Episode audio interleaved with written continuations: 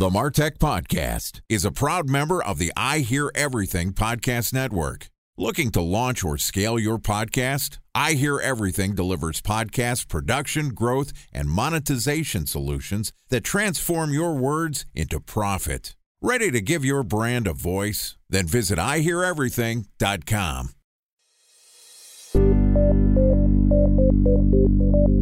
From advertising to software as a service to data Across all of our programs and clients, we've seen a 55 to 65% open rate. Getting brands authentically integrated into content performs better than TV advertising. Typical lifespan of an article is about 24 to 36 hours. We're reaching out to the right person with the right message and a clear call to action, then it's just a matter of timing. Welcome to the Martech Podcast, a Ben J. Shap LLC production. In this podcast, you'll hear the stories of world class marketers that use technology to drive business results and achieve career success. We'll unearth the real world experiences of some of the brightest minds in the marketing and technology space so you can learn the tools, tips, and tricks they've learned along the way.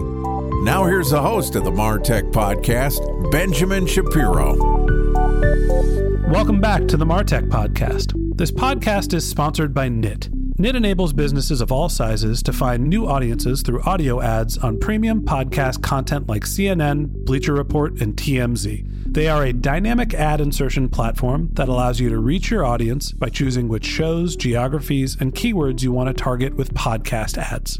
And since Knit is a self service platform, there are no minimum order sizes. I'm a Knit customer and I can vouch that it's an incredibly easy, cost efficient, and effective way to market a product or service. If you're interested in learning about the Knit platform, I will personally walk you through their service and help you set up your first campaign. To book a podcast advertising strategy session with me, click the link in our show notes or go to benjshap.com slash knit. K-N-I-T. That's B-E-N-J-S-H-A-P dot com slash K-N-I-T.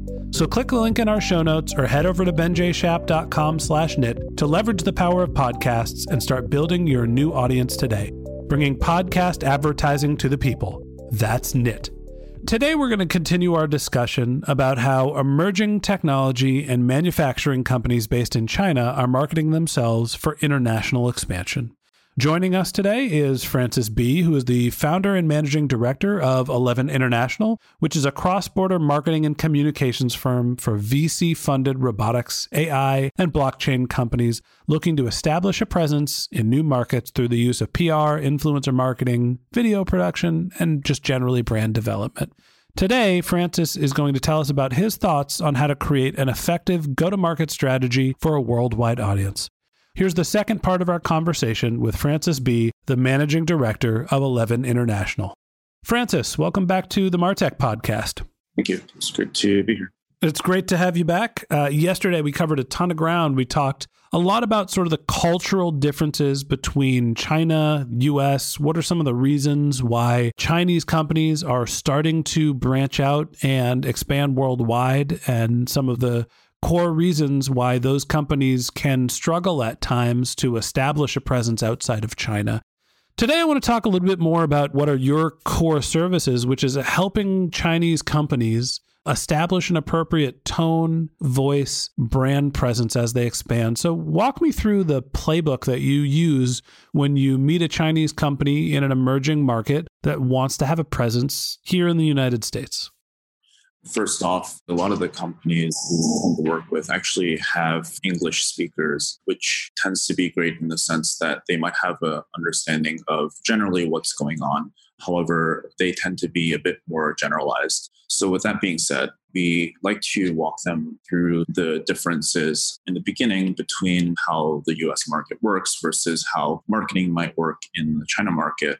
One example is particularly when it comes to things like public relations actually in China, you can pay for your results. And that I think tends to be a bit of a surprise for people who are doing marketing from the States, where you can actually pay journalists for placements. Wait, you can pay journalists for placements? Yeah.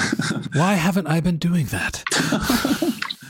so, marketing in China, a lot of it has to do with large budgets, particularly with a lot of these BAT style companies where they're flush with cash cash tends to be king in the landscape here. Whereas in the States, pay to play doesn't always necessarily mean results.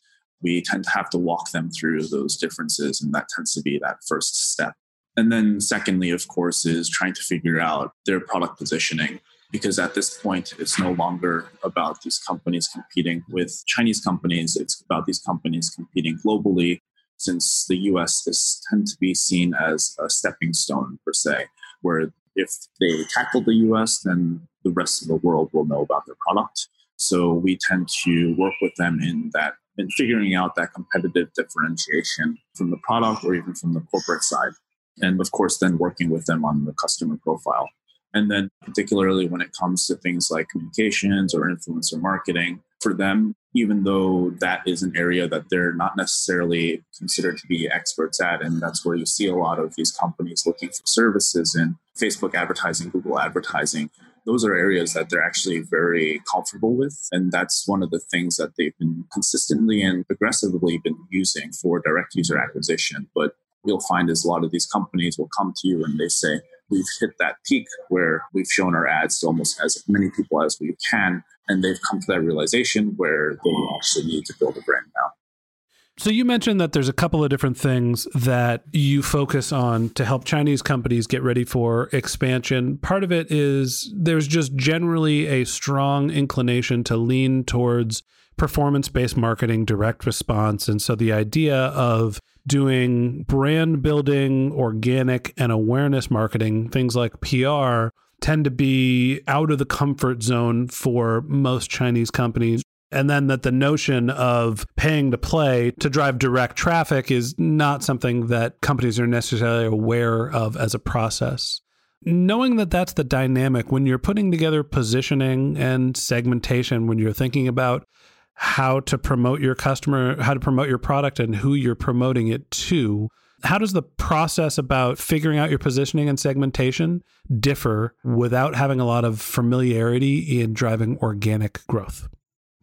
They tend to sort of leave it up to you to help them decide, hence them hiring you. But when we're looking at their product, we tend not to think of it too differently from a product that you might find locally in the States. So we work off of that to start. Okay. Talk to me about expansion beyond just the United States. When you're building your segmentation, your positioning with Chinese companies, I understand that the US market is one where Chinese companies might think if they tackled the US, they can tackle the rest of the world. But what do you think about for developing a brand that is extensible beyond just the difference between China and the United States? There's a whole rest of the world out there. It's funny because the states tended to be seen as a thought leader. And of course, there's localization that happens but a lot of what we've worked with in terms of the clients is helping them to try to tackle the US first and leveraging that, especially because a lot of these companies are usually in the Series A stage where they don't necessarily have massive budgets to be able to hire multiple agencies in different regions. They use this as sort of a launching pad to be able to take that voice and disseminate it through the rest of the world, whether it's just through simple translations in other markets. But for the companies that are more focused on regions in, for example, Southeast Asia, they will work with agencies there to develop their positioning and such specifically for those regions. But you'll find that a lot of the companies actually, despite the fact that they hire an agency, they'll work internally themselves because of that large China diaspora that you'll find in those markets and build positioning internally. For example, like Singapore, I believe, is 70% ethnic Chinese or even more. So, actually, in a lot of these Southeast Asian countries, these companies are actually targeting those markets because it's seen as sort of a stepping ground that's easy to be able to test out various campaigns and then feel more comfortable about targeting the tier one markets like the US. Have you seen a different channel mix when companies are expanding from China to the US and then the rest of the world? I know that you mentioned that direct response is sort of the primary way that customer acquisition is driven in China. US can be a little bit more brand difference. Are there other commonalities or differences that you've known in terms of channel mix based on region? It really is driven by performance. Of course, things are changing in the sense that a lot of these larger companies have come realization where branding is becoming a bigger deal. So you'll find a lot of them spending more money on even TV advertising. But generally speaking, a lot of these companies tend to stick to their comfort zone. And in terms of their proficiency or understanding of marketing, you'll find that China in general maybe lags a little bit behind in terms of the sophistication of, of their marketing activities. So as a result, they tend to definitely stick with their comfort zone. Okay. Last question for you before we let you go. We talked a lot about sort of the differences between the US and the Chinese market and the expansion plan of developing a brand and trying to cultivate new channels and focus on organic growth, product positioning. For people that are interested in developing a career in international business and specifically in international communications, what advice do you have for them? I would actually take a step back and try to understand the local cultural differences that you'll find. And I emphasize this a lot, but that tends to be, at least where China and the States are concerned, the big differentiating factors in learning how and why people think the way they do because when you're working with people from very diverse backgrounds, some of the things that you get used to, for instance, if you're coming from the States and let's say you're speaking English to one of your colleagues, even though you might be speaking the same language, the way they necessarily interpret that language or some of the subtle differences in the meanings and such may not necessarily translate the way that you had intended to, or sometimes how you speak about certain subjects may not necessarily resonate. And so just having that understanding is extremely important. I've had executives before who felt that despite their conversations with their local teams, they weren't actually able to communicate exactly how they felt about certain subjects, whether it's about their plans or strategies or even how to manage local teams. So being able to have that understanding actually goes a long way. I hear you. I think that being able to communicate is definitely core to a marketer's job. And mostly when you're talking about career development, being able to understand what your company's mission is, is a huge component. So I think that's great advice.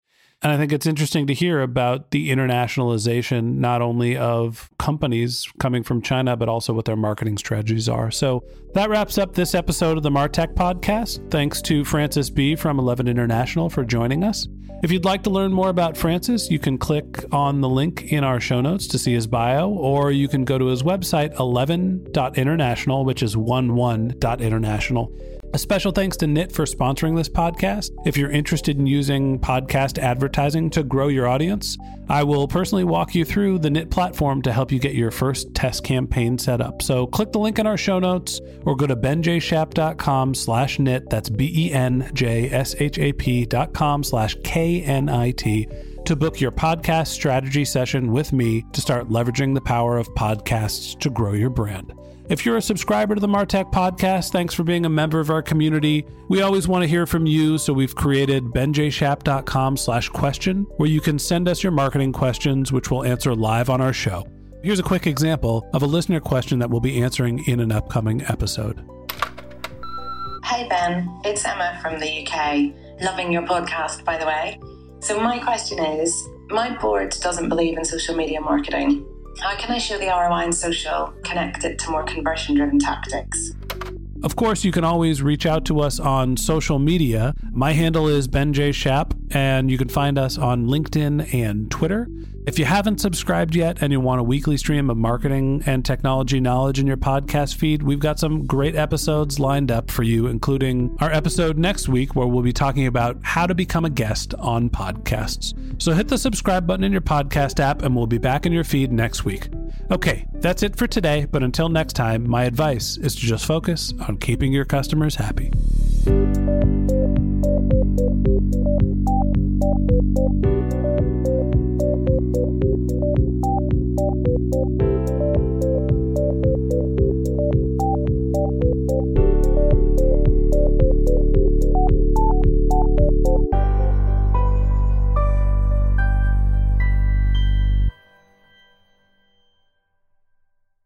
Thanks for listening to the Martech Podcast, and I Hear Everything production. Looking to launch or scale a podcast like this one for your brand? Then visit iheareverything.com.